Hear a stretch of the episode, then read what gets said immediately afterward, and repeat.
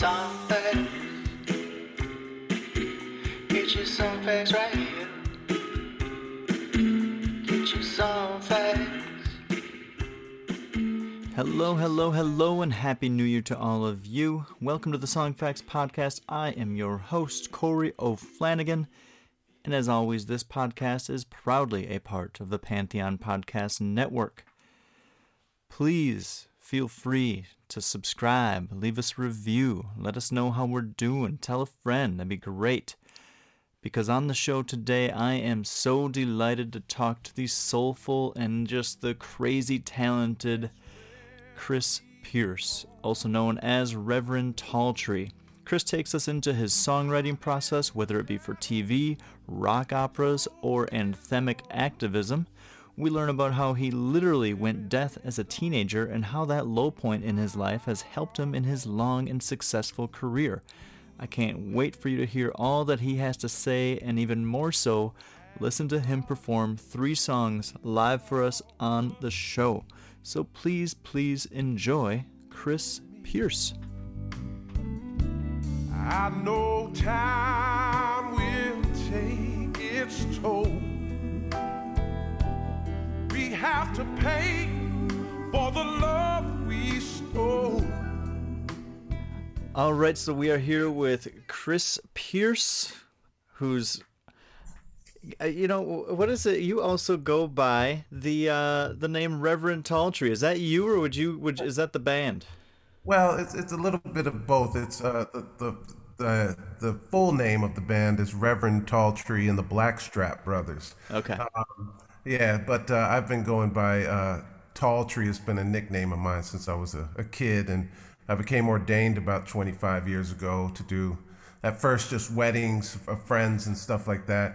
Um, and it got deeper, and I started doing more studying of uh, different traditions and uh, getting asked to do a lot of beautiful things. So, Reverend Talltree just kind of blossomed. Uh, Talltree came from Ojai, California originally. Um, I was a retreat and a sweat lodge there. Um, and uh, and the the guy that was leading the the sweat hadn't seen me in a while, and he said, "You're growing like a tall tree," and it just kind of stuck. I love it. yeah.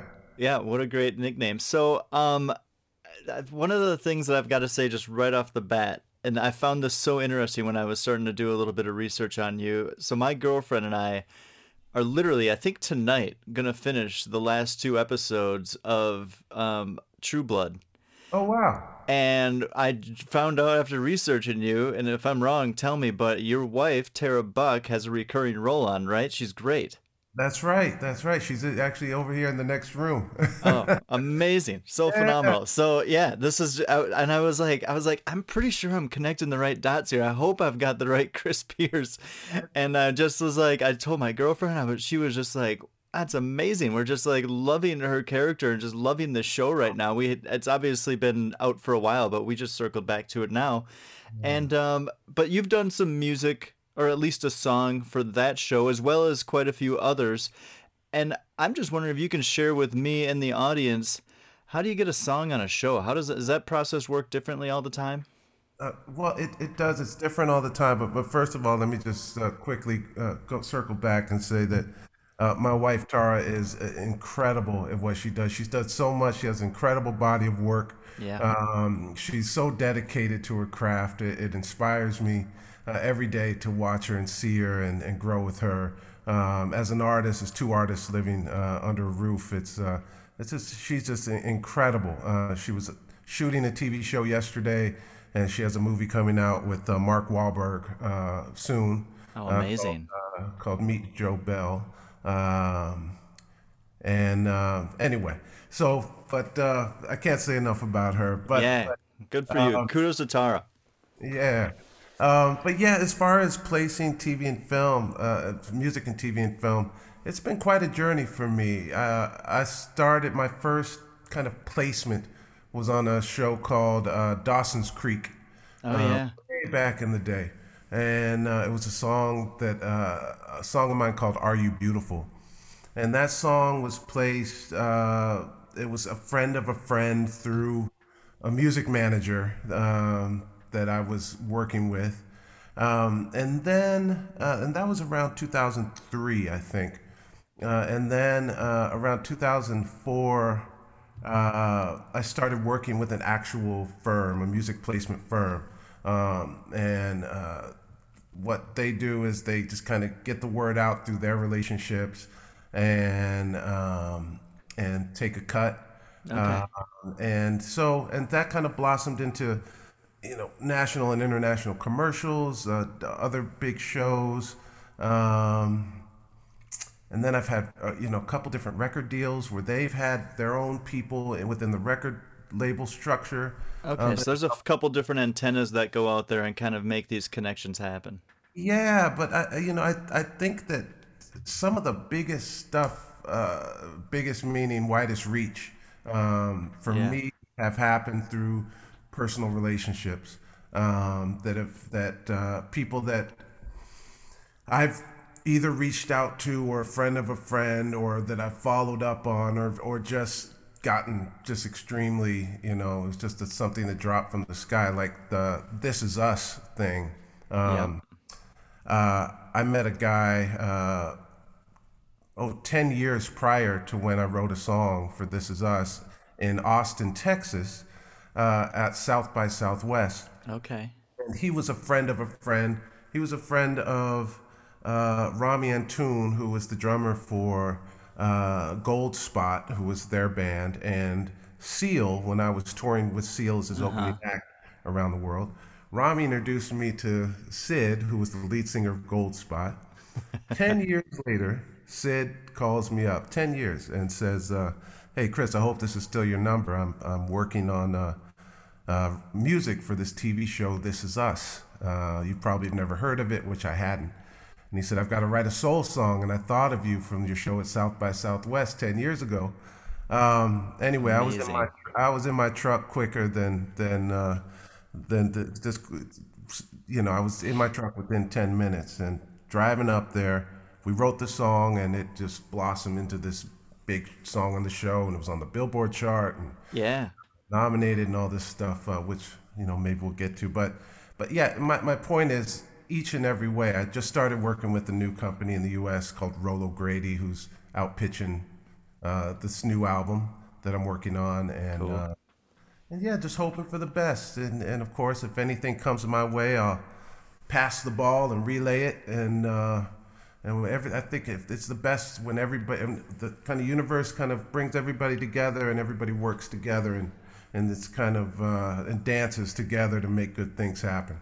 It's almost like in the same realm as somebody uh, getting recognized as an actor, right? Like that's just like the what I would think of as a like a scout that's looking for someone to fill a role. They're like, I saw this guy in this toothpaste commercial and he just has the face that we're looking for. So let's bring him in. And this guy from 10 years ago comes to you and is like, I remember your voice. I think that you can convey the emotion that we want. So the song that you you're referencing is We Can Always Come Back to This.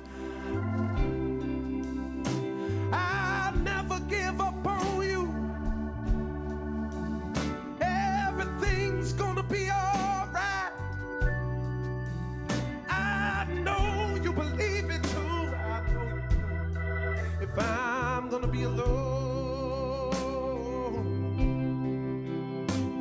oh, let, it be with you. um, which obviously performed on This Is Us. And so, besides just kind of how you got to it lyrically, what's kind of that song's formation? Did you write? Did they give you a scene? Did you write it for this specific episode, or how did that work? Yeah, basically, uh, the the guy that reached out to me, Sid, uh, got hired as the composer for the show. Um, the episode was written and filmed, and uh, the episode was about a guy um, uh, who was having some a lot of issues, personal issues, and issues with his family, and there was a a uh, a flashback scene where it went back to I think it was 1970 or 1969 in Memphis, and uh, it was a story of how this hit song, hit soul song, was written with he and his friends and and uh, and some of his family. Um, and so we needed we needed to write that song, that hit song. Uh, Oh, so you got pressure to write a hit. right, right. It was like yeah, the song that they it was the kind of the them writing it and then it the song turning into this big, you know, soul song hit. So um, that immediately resonated with me. Uh, you know, I lost my my dad several years ago, and he was a really big into music and a very soulful guy. And uh, honestly, when I saw the picture of the scene, this the actor immediately reminded me of of my dad. Uh, Okay. so so it, it was just it, to me it was just meant to be.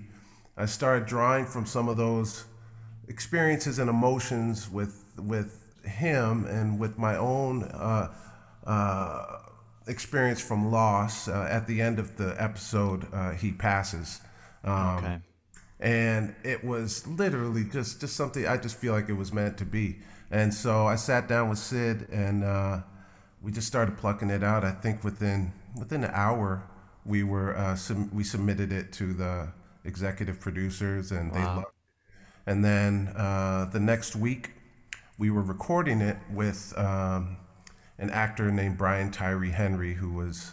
Uh, he's he's widely known. He's been nominated for all kinds of awards and he's done all kinds of work. But uh, he's on a TV show, Atlanta. Uh, and Yeah. He's known his uh, his role as Paperboy, uh, as a rapper. Um, Yeah. and he did a beautiful job. We played it uh, in the studio, and he sang a version of it um, and acted in the show.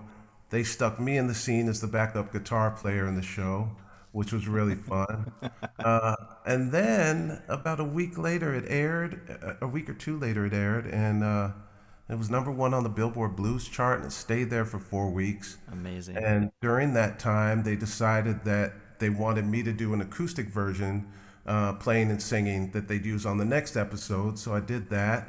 Um, and then they used uh, uh, another version of, of our song by a woman named Hannah Miller from Nashville. Um, And so there were three different versions of the song on the show, which was a beautiful thing. And, and a few months later, we were playing it on the Emmy stage uh, with the orchestra uh, to a standing ovation at the end. I mean, the whole thing was just like a, uh, uh, magic carpet ride. yeah, which is a great performance. I actually saw that on um, YouTube. I think yesterday I was watching that, and that's just there's so much energy. You just killed the vocal, Thank you. and um, yeah, what a what an absolutely amazing song. And I, I think that for me and probably a lot of people listening, just I think that there's this vision of people writing songs, right? You're just kind of like holed up by yourself Yeah. trying to like dig them out, clawing out the music on a guitar, or piano, whatever it might be, searching for the lyrics to go with it. And there's all these different paths and avenues to get there. And this is just another one that's uh, brand new to this show and, and honestly brand new to me of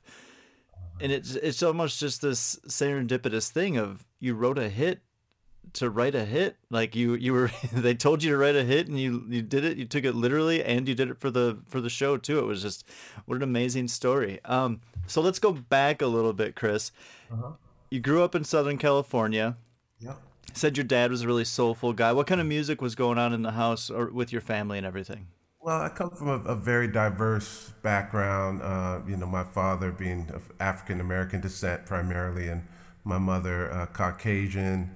Um, and uh, they grew up. They had completely, completely different experiences growing up. My dad in the south of the U.S., my mother in the north. Uh, different upbringings, different music, different experiences. Um, and uh, their bravery and, and love brought them together at a time when uh, it was uh, still legal in many much of the U.S. to, to for them to be together, and Yeah. So they really uh, uh, surrounding our house.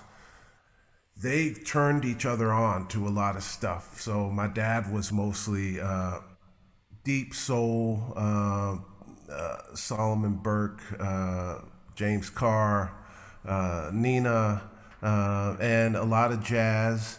Um, you know, he was he was wasn't really into a lot of like in the, the free jazz scene, but there was just a lot of a lot of Coltrane, uh, going on. A lot of like bebop, a lot of Charlie Parker and stuff like that. Okay. Um, and uh, and then my mother, uh, you know, just like Led Zeppelin and Paul Simon and yeah. a lot of Paul McCartney and uh, uh, Joni Mitchell, and and so they were. I, I'd literally, I, I, they'd sit there. I remember from being really young. We have these memories from you know, before we could walk. Yeah.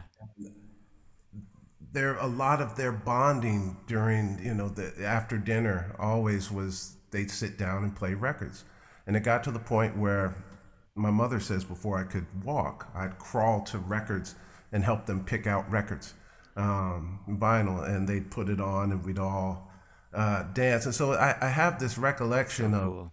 Music and those songs being something that really it they, it it the, that experience of songs and music being family and togetherness to me. And you know, my folks weren't together for a long time, and and I feel like one of the reasons and one of the things that got me into songwriting was that feeling Yeah.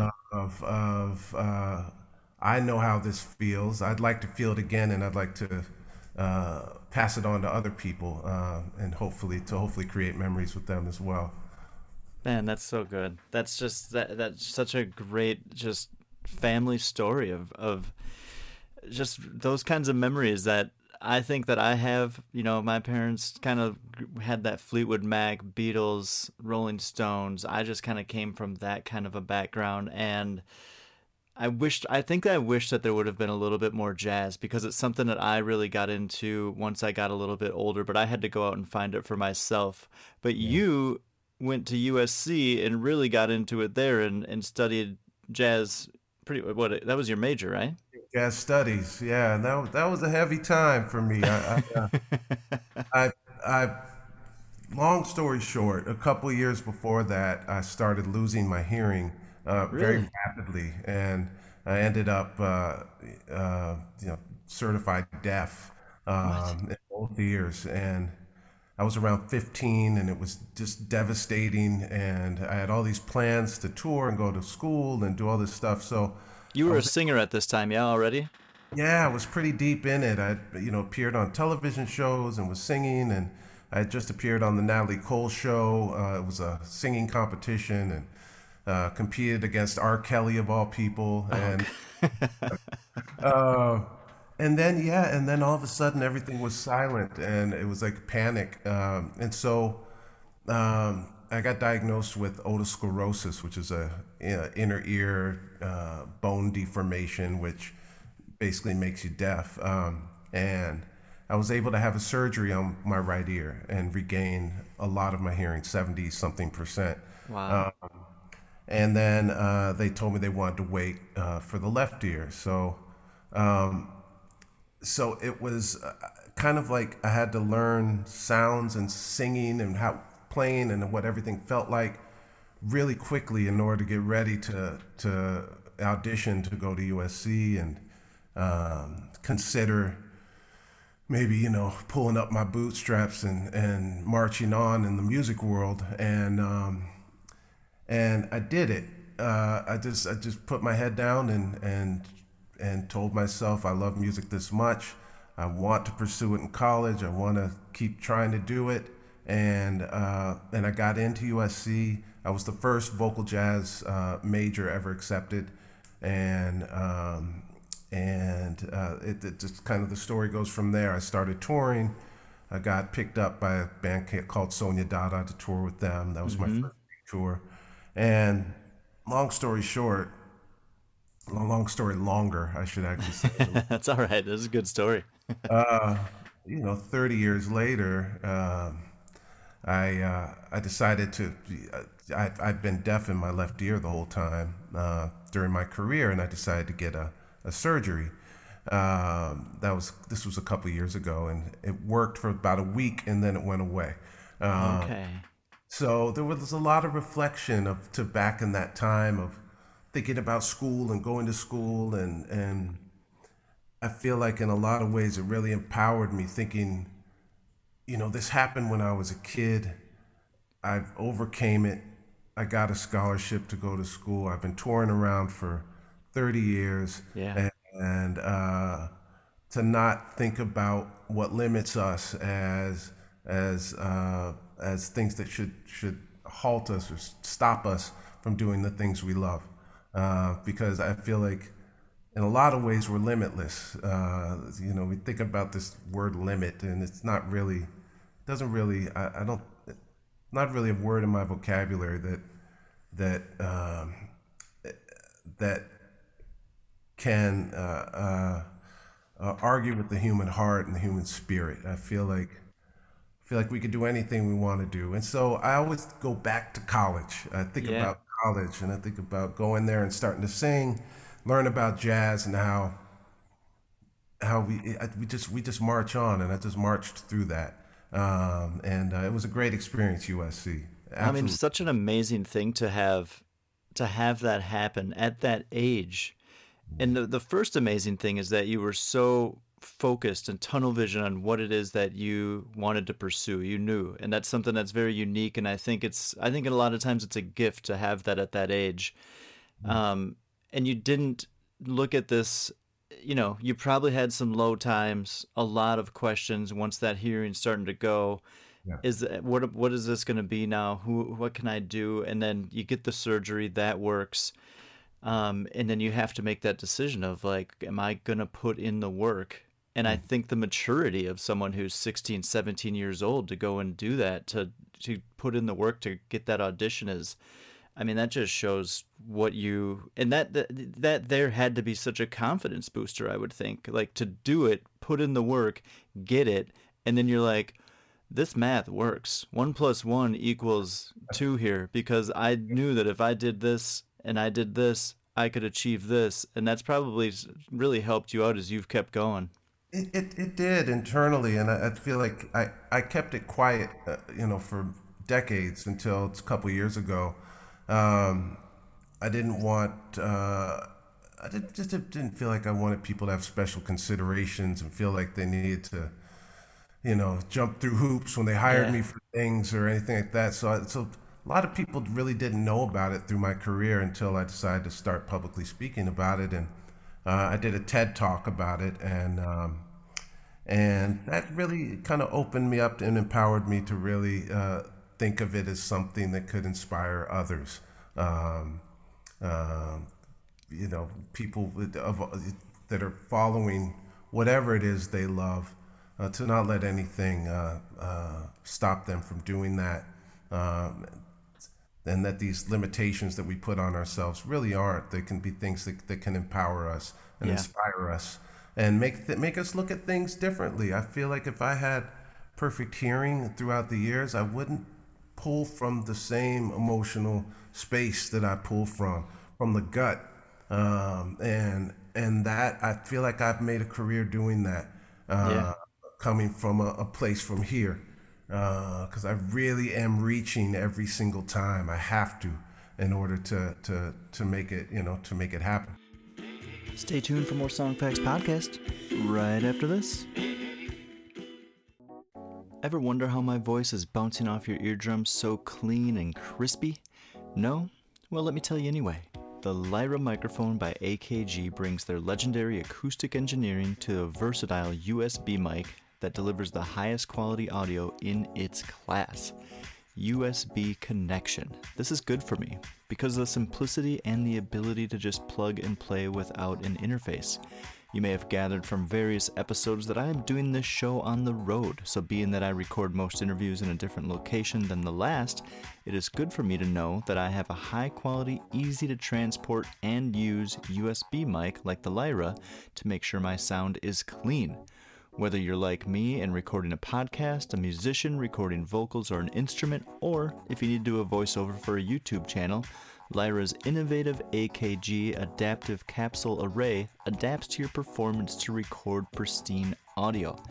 It has four versatile capture modes. What's a capture mode, you ask? That is how the mic picks up your voice. Just trust me, with these four options, it's really all you're going to need. With AKG Lyra, you'll be up and running in no time, no matter your experience level. There's no assembly, no need for separate audio interface, no fiddling with software settings, it just works right out of the box. And Lyra is something that is compatible with Windows, Mac, iOS, and Android devices, and all major recording softwares. So, if you're looking for a mic that offers ease of use along with a high quality sound, check out the AKG Lyra and look no further. Get your song facts right here. For sure, I love it. I, I love the idea of uh, of limit not being a word in the vocabulary too. That's why I put a lid on it. Um, you are going to give us a couple of songs, and we're gonna start um, with the first one here. And I think we're gonna do "It's Been Burning" for a while now. I see about five guitars behind you, so let's grab one of those. so, why don't you give us a little bit of the backstory of this song before you jump in? Uh, this song was written uh, in late May of 2020. Uh, pretty quickly, it was uh, it was uh, the week of of uh, George Floyd's uh, brutal murder and civil unrest here in the United States. Um, uh, I live in Los Angeles, and there were uh, there were marches literally down my street and on the corner, and and folks being arrested for, for raising their voices uh, and trying to be heard uh, to speak speak uh, against injustice. And um, I was talking with my friend Mark Malone uh, about how angry I was, you know, looking out the window and seeing people uh, laying on the ground with in, in handcuffs just for raising their voices and and that how powerful songwriting can be Yeah. uh, to speak out um, and in our in our way uh, you know there's those of us who do both who write and get out into the streets uh, I encourage that and and in any event it's like it's, the songs can be a way of marching and add to the conversation. Um, and so that night, uh, uh, I had a, uh, a Playing for Change uh, show I was doing the next day. Um, beautiful organization that do shows all around the world. I'm sure a lot of folks have seen seen them. Stand by Me was a big one they did, but they Yeah. Literally bring people from all over the world with different instruments and have them play together. And uh, I've done a few Playing for Change episodes with them, and they had me actually do a live show the ne- that next morning. And I felt an urgency to get this song done um, to play at that show. Um, so that was literally the first time it was played. We recorded it, and uh, now it has over a hundred thousand views on YouTube. And, um, it's been it's was been played on the radio a bunch and that kind of thing. Uh, so I decided to record a version of it for the new album. Um, it's a song. It's a call in, in the hopes of a res- response. It's it, like a lot of these new songs uh, that I've I've been writing, um, and uh, yeah, it's been burning for a while. Yeah, I mean, you you obviously write some good music and under the under the crunch and under the gun, man. oh man you know I, I I- wanted to say earlier i feel like we were talking about that show the song for this is us and i i feel like a lot of these songs are are, are inside of us a- and uh, for a long time sometimes and and we compartmentalize these feelings that we have. I feel like for me personally you know having dealt with a lot of oh boy, intolerance, racism, uh, uh, you know, to the point of, of, of, you know, being shot at, being uh, stabbed, being thrown in jail when I was young um, for raising my voice and speaking up. And um, I feel like we compartmentalize these feelings as writers and creators. A lot of times, just to survive and get along with people and get along, get on with them in in the world, and then sometimes eh, we just get to the, the tipping point where these songs have to come out. And and I feel like it's like that with love songs too, and and and all the songs we. It's it's all it's all there. We it just we we need to kind of just be open to them coming out uh, and putting them into song form. Yeah. Uh, sometimes different things prompt them. Uh, and uh, for me, a lot of these new songs for the album were, all, were prompted this year. Um, and but I feel like they've all been kind of brewing. we were Yeah. talking about coffee earlier. Uh, you know, they, they've all been brewing for a, a while, you know, and, and that's kind of where this came from. Burning for a while. It's about that this this has been happening for a long time. Uh, it's nothing new. Uh, it's the line in the song "Glad You Stopped to See," uh, which hopefully will prompt people to uh, not only fight for a day, uh, spend a lifetime of, of, of reaching out to other people Yeah. Um, and fighting fighting against injustice. Good stuff. Yeah, right on. I'm gonna take an ear off here.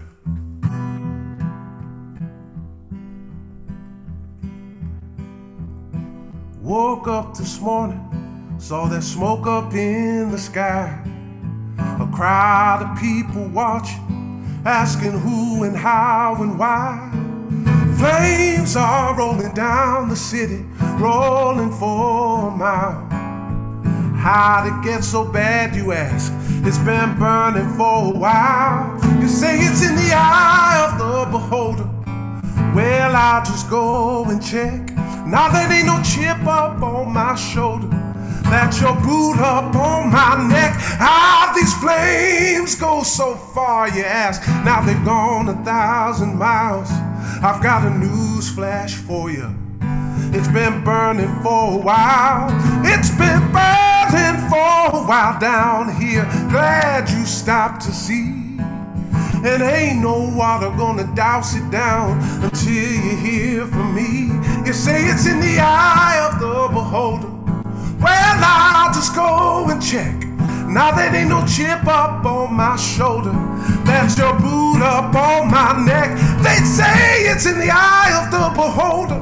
Well, I'll just go and check. Now there ain't no chip up on my shoulder. That's your boot up on my neck. Ah, It's been burning for a while. It's been burning for a while. It's been burning for a while. It's been burning for a while down here. Glad you stopped to see. And ain't no water gonna douse it down until you hear from me. Mm, Until you hear from me. Mm.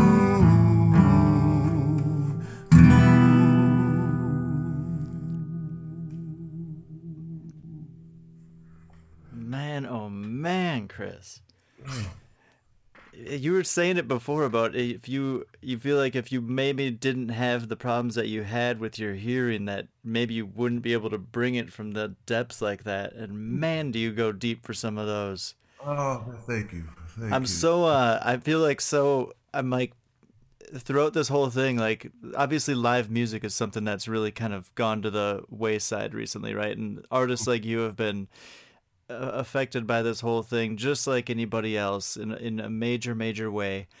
But I just feel like I've just been getting these like free little concerts in my little office here all like the last few months. I feel so selfish. Hey, hey, you're you're you're shining your light on a, a lot of folks that, uh, like myself, that uh, don't often get that light shown upon them, and and we appreciate it. And uh, Yeah. I'm sure you're gonna have a lot more of that music in your in your in your office. I hope we can. I hope we can. So I've got a couple questions. That song lyrically, I, it doesn't surprise me at all. I didn't know when it was written, but when you started telling me the backstory to it of when it was written, that just makes so much sense to me. You have another song that um, you co-wrote with Hannah Miller called "Let Me Be Your Sunshine." yeah. And I was listening to that this morning when I was having my morning cup of coffee and showed it to my girlfriend and we were just like this is so good. And then I played her um it's been burning for a while and I was like I, okay, I don't know when these songs were written, but I'm guessing that "Let Me Be Your Sunshine" was written before it's been burning for a while. Yeah. And, and it seems to me that "Let Me Be Your Sunshine" is the antidote to the warning that you're singing about in burning. That's absolutely correct. Absolutely correct. Let Me Be Your Sunshine, uh, I wrote with Hannah in Nashville, and uh, I was passing through on a tour, and uh, we got together in a studio, and it was uh, about two years ago. Um, and we had been, oh man, there, there was, it was kind of all starting you could feel like there were a lot of ins- instances going on in the in the US around us and there were th- this kind of thing that's been happening over and over this cycle and on top of that we had um, we had somebody who was uh, uh, inciting without naming names uh, and giving permission in a lot of ways uh, to a lot of these folks that were doing these things and, and then continued to do that on until uh, most recently when uh, he got voted out. Um, and hopefully, hopefully, hopefully this will be uh, all over this uh, soon. Uh, and, and meaning, meaning his uh, his his uh, presidency. But uh, we we got together and and said, you know, this is so much going on.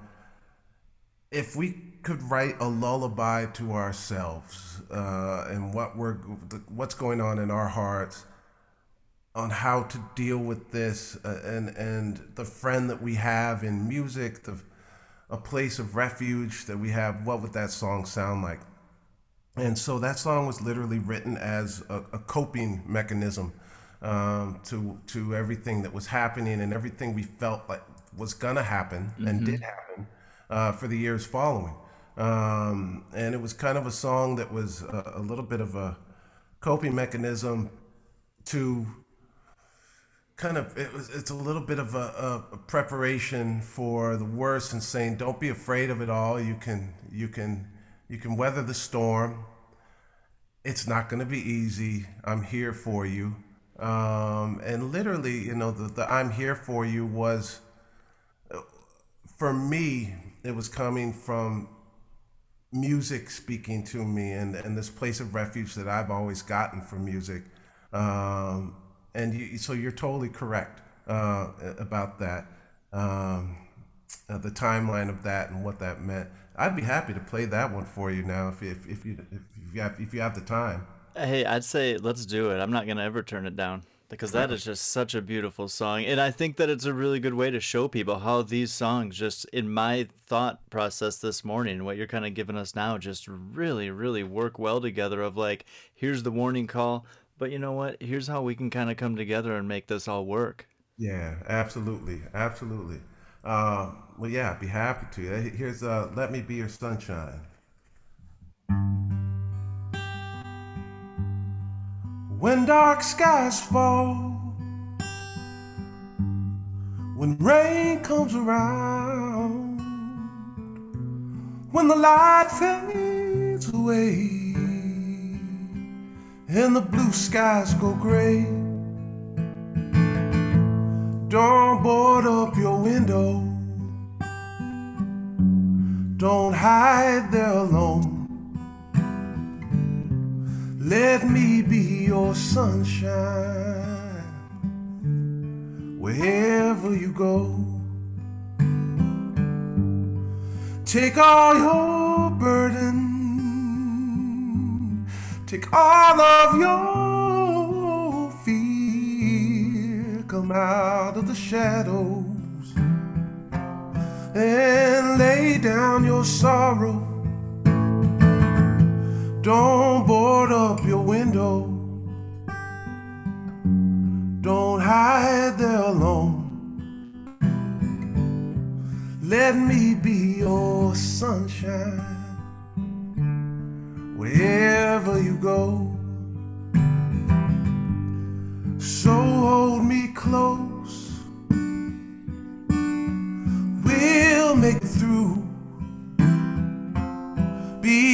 Light for me. I'll be the light for you. And don't be afraid. We'll weather the storm. Oh, and we'll be alright. With our hearts open wide. Don't board up your window. Don't hide there alone. Let me be your sunshine wherever you go. Let me be your sunshine wherever you go.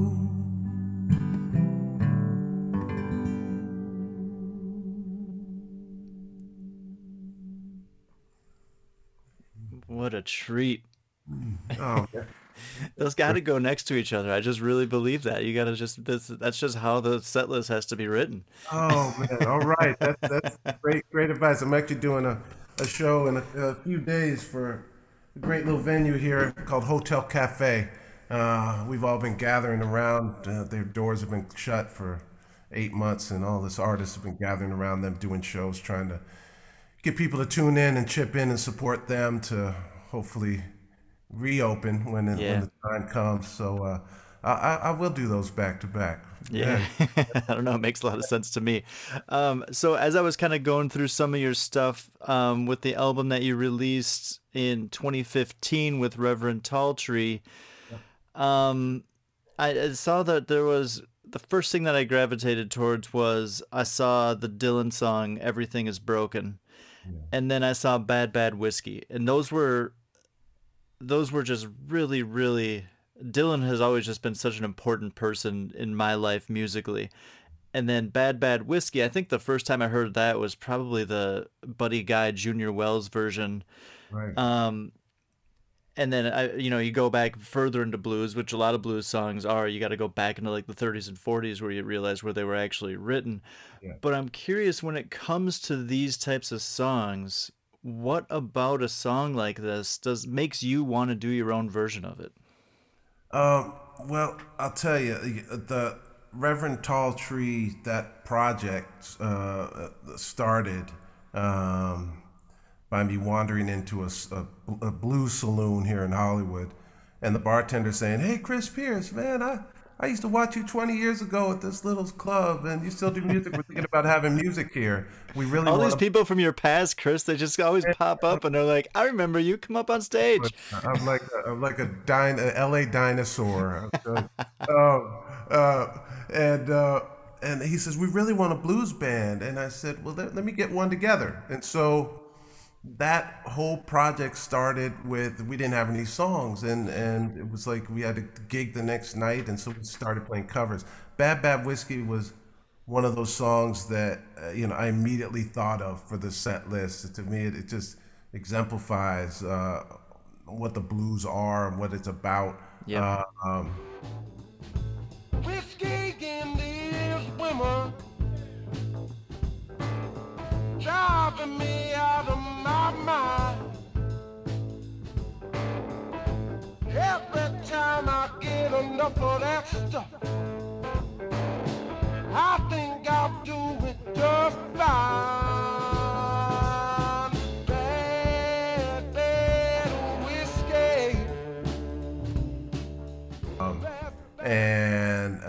And it's not really covered a lot. Uh, and it, you're right, the Junior Wells version is is amazing. A lot of great versions. That song was actually, I think it was written by a guy from L.A. Uh, in the '40s, I want to say. Yeah. I should know the, the, the his name, but I'm blanking. It's too early here, um, and I haven't had enough coffee. Um, anyway, but yeah, I, I gravitated towards it. Um, so for me, that song having been uh, kind of a a bit of a standard or staple in blues, um, I wasn't that hesitant uh, to cover it. I felt like it would be a great addition to the set. It would be a, a great song to do in, in a live setting and then eventually on the album.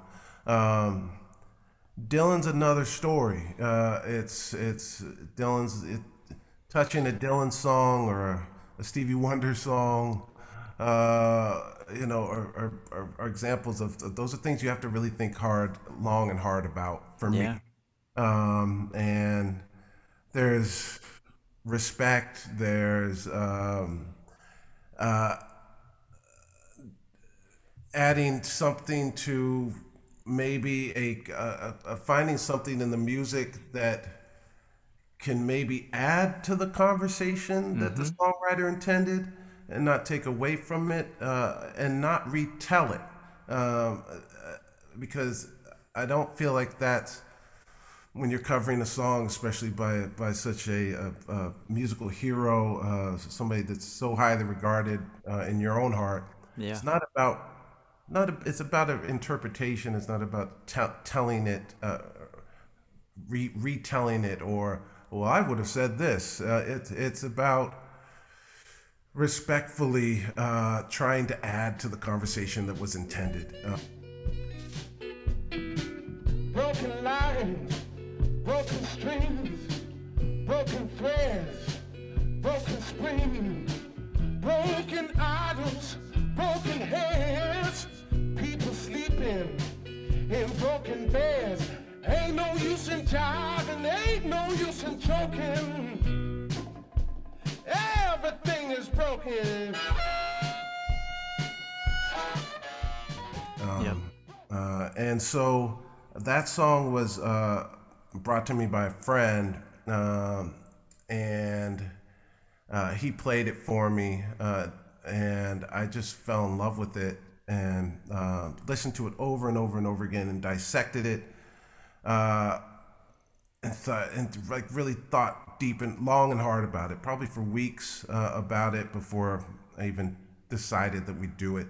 And then we did it live a couple times and worked out an arrangement um, with slide guitar and kind of a very percussive uh, groove. Yeah.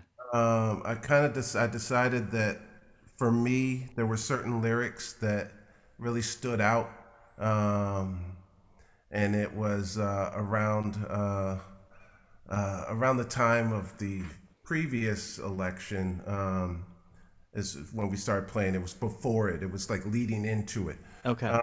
And for me, it was like, man, I, I have to do this. Like, if Dylan were sitting here, I have to do it in a way that would make him, uh, you know, maybe hope, hopefully raise an eyebrow, like, oh man, I should listen to this. Um, and I feel like we we accomplished something that could add to the conversation. I I'd like to, uh, uh, you know, maybe re- record it or play it again sometime, um, and try it out in different ways. Um, I feel like what we intended to do, we did. Um, it's such a great song. I feel Yeah. like it's uh, uh, one of those things where I could now rearrange it and do a, a completely different version. Now that I've gotten kind of dug deep inside of it, Yep. um, and maybe pay it a little more respect uh, in a different way. It's true. It's an interesting song lyrically that he he just he goes off on just everything that could ever possibly break. And Yeah. yeah, starting to think about that in a different style, like starting to think about it in like a slow bluesy waltz or something like that that would just kind of take it in a whole new direction and feel that would be that'd be an interesting way to go. That'd be that'd be fun to do if you ever sat down and did that. I'd love to hear it. Um you did another project with these guys and it was um Reverend Talltree's Blues Opera. Right. So what what's going on with that? What, what what made you write a blues opera? Well, uh, my friend Mark, who I mentioned earlier that I wrote "It's Been Burning" for a while with, uh, and I have been friends for many years. Um and uh, he's a script writer, uh, does like TV scripts, mostly kind of uh, uh, stuff that deals with a lot of like history and that kind of stuff, um, like History Channel, uh, AMC, that kind of stuff. So yeah. um, heavy cat, older, about 20 years my senior. Um, and he approached me about uh, after I started the Reverend Talltree band. Um, he said, Hey, have you ever thought about doing a, a stage show and making this like a, uh, a, a character in that way and writing some songs around who Reverend Talltree is. Um, and I said, sure. So over five years, we got together uh, a couple times a month and wrote this blues opera. It's 21 songs. Uh, it was it's a it's a story for stage. It's 21 all original songs. It it weaves through the tale of a, a street preacher in the Mississippi South uh, who has a very checkered past, uh, who goes around. Uh, the way he survives is he does these uh, tent revivals, sings songs, uh, gets people to donate, um, and his uh, a little bit of his intention is a little bit of a hustle, but he is a man of God, so he believes what he's doing. He's like preaching the word, and there's a there's a hidden meaning behind everything he's doing. Okay. So, so he falls in love. Uh, he wanders into this place called Madame Joy's House of the Unusually Friendly Companion, and falls in love with the woman there. Uh, As you do. as you do. Uh, and and, uh, it convinces her that, that she should marry him and go on the road with him.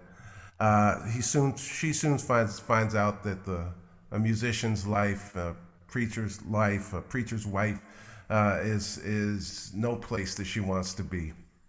She cheats with him. She cheats on him with a rich man. He confronts them. Uh, he uh, uh, there's there's there's murder, and that's Act One. Um, That's amazing. Act Two goes into him being sorry for it. He loved her. Um, uh, he's hiding. He gets caught. He gets hung. He goes to hell. Uh, he wakes up and he makes a deal with the devil that uh, if uh, if he uh, can have another chance, if he can have a chance at redemption, uh, another chance uh, on uh, in in the in his mortal in the mortal coil, uh, that uh, maybe he could possibly end up where she is in heaven Yeah. and re- be re- reunited with her to tell her that he uh, is regretful and sorry and that he loves her. Amazing, man. What a what a what a unique gift to be able to have something like that put in front of you and then just get the story out of it. I mean, it took a long time. It's not like you guys just whipped this up. Like you said, 21 songs over about 5 years it sounds like. So I mean, but just to be able to weave that together, to me, to be able to put that narrative together is one thing, just to write a story. But to do it musically, I mean, you got a you got a 21 song concept album that is brings you the ups and downs and takes you through the tales and trials and tribulations of this person's life. What a what an amazing accomplishment! And I'm I'm so uh, I look forward to hopefully seeing it one day. Have you been able to put it out there yet? We we put it out. We we just started kind of putting it out there when all this started happening. That's what I thought. had to get get uh, and so we uh, we got in a, in a few theaters and um, we we done it at some kind of unconventional places as well uh, in California and, and in Washington State uh, and Oregon and our plan was to try to get it uh, out to New York and do it uh, off Broadway and maybe get some attention there.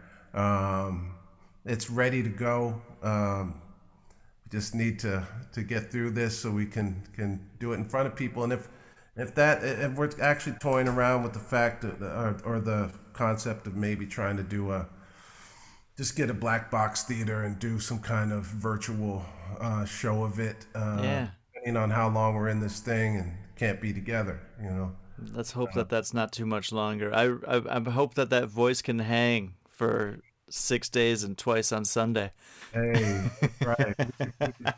I, I actually, it just it's it's it's uh, throughout the years. It's uh, it's like uh, it's like going into the first round is Monday for me, and I just kind of get warmed up. I'm like kind of, uh, I'm a, I'm a one of those uh, uh, twelve round twelve round boxers. Great. I'm glad we caught you in like round seven on a Thursday then. Um, so speaking of, we were kind of talking about Dylan a little bit ago, and now the next song that you're gonna play us, when Yeah. I heard it, and you just uh, we're we're recording this in November, so it's going to be a couple months before we actually release this episode. So it'll be out for a couple months by then.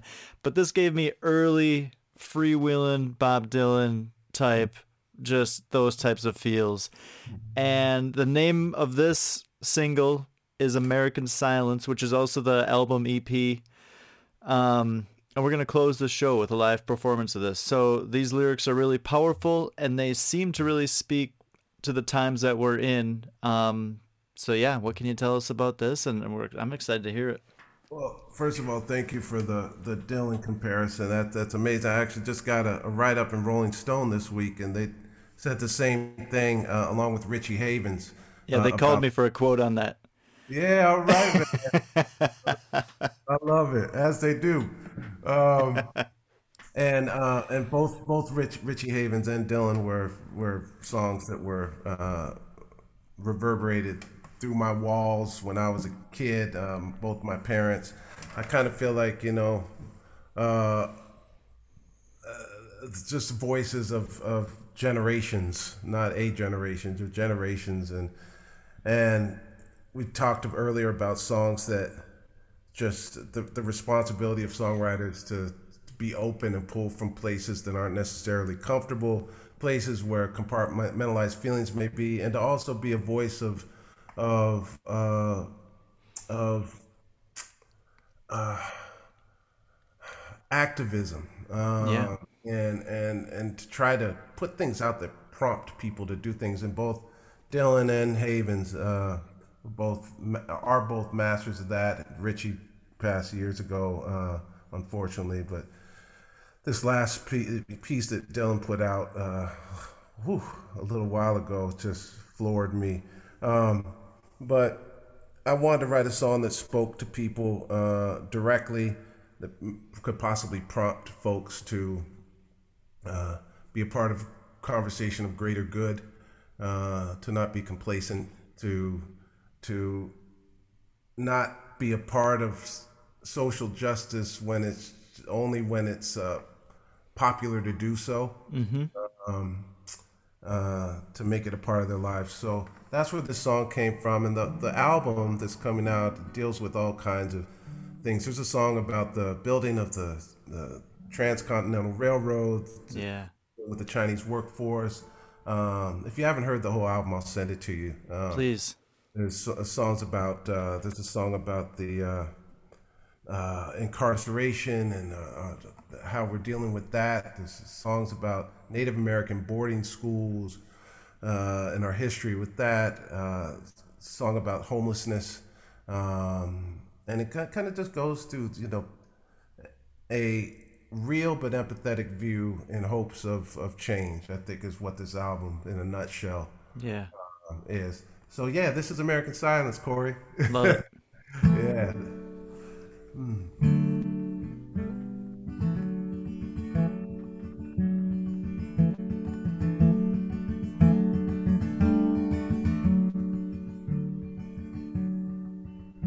Will you rise up when your comfort is in jeopardy?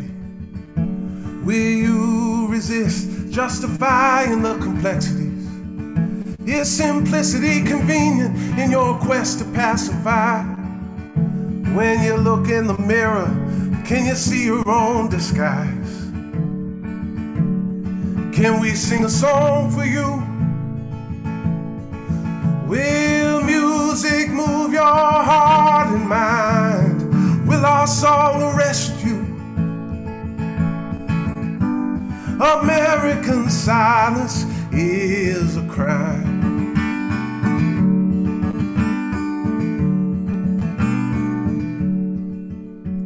We see the music move you as you lay your burden down. We feel the music grip you as your heart is soaked in sound. And when the song is over, if you decide to clap aloud, will your applause mean anything with stitches on your mouth? Can we sing a song for you? Where music move your heart and mind? Will our song arrest you? American silence is a crime.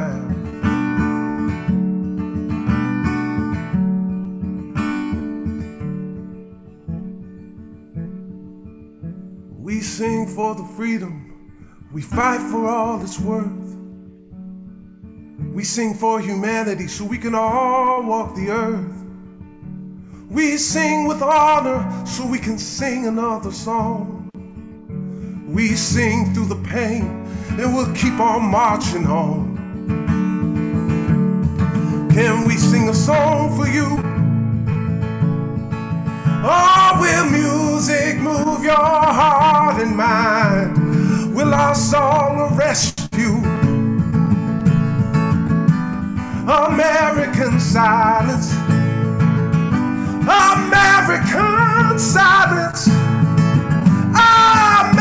American silence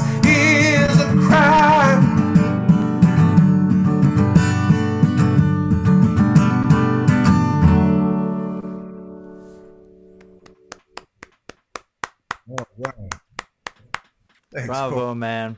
Bravo. Chris bro. Pierce, I, I cannot thank you enough. Just coming on, sharing some of these stories, really just giving it to us and tell just I'm so happy that that the the Corn Brothers introduced me to you. You've been singing songs in my ears for the last few days and it's gonna continue. Please send me that new album. I cannot wait to hear it. And um and all continued success to you, my man. Thank you, Corey. Thank you for all you do and, and shining your light on, on music and musicians and songs. And uh, man, it's so important what you're doing. And uh, it's, it's it's really, really pleasure to be with you and speak with you and play with you today.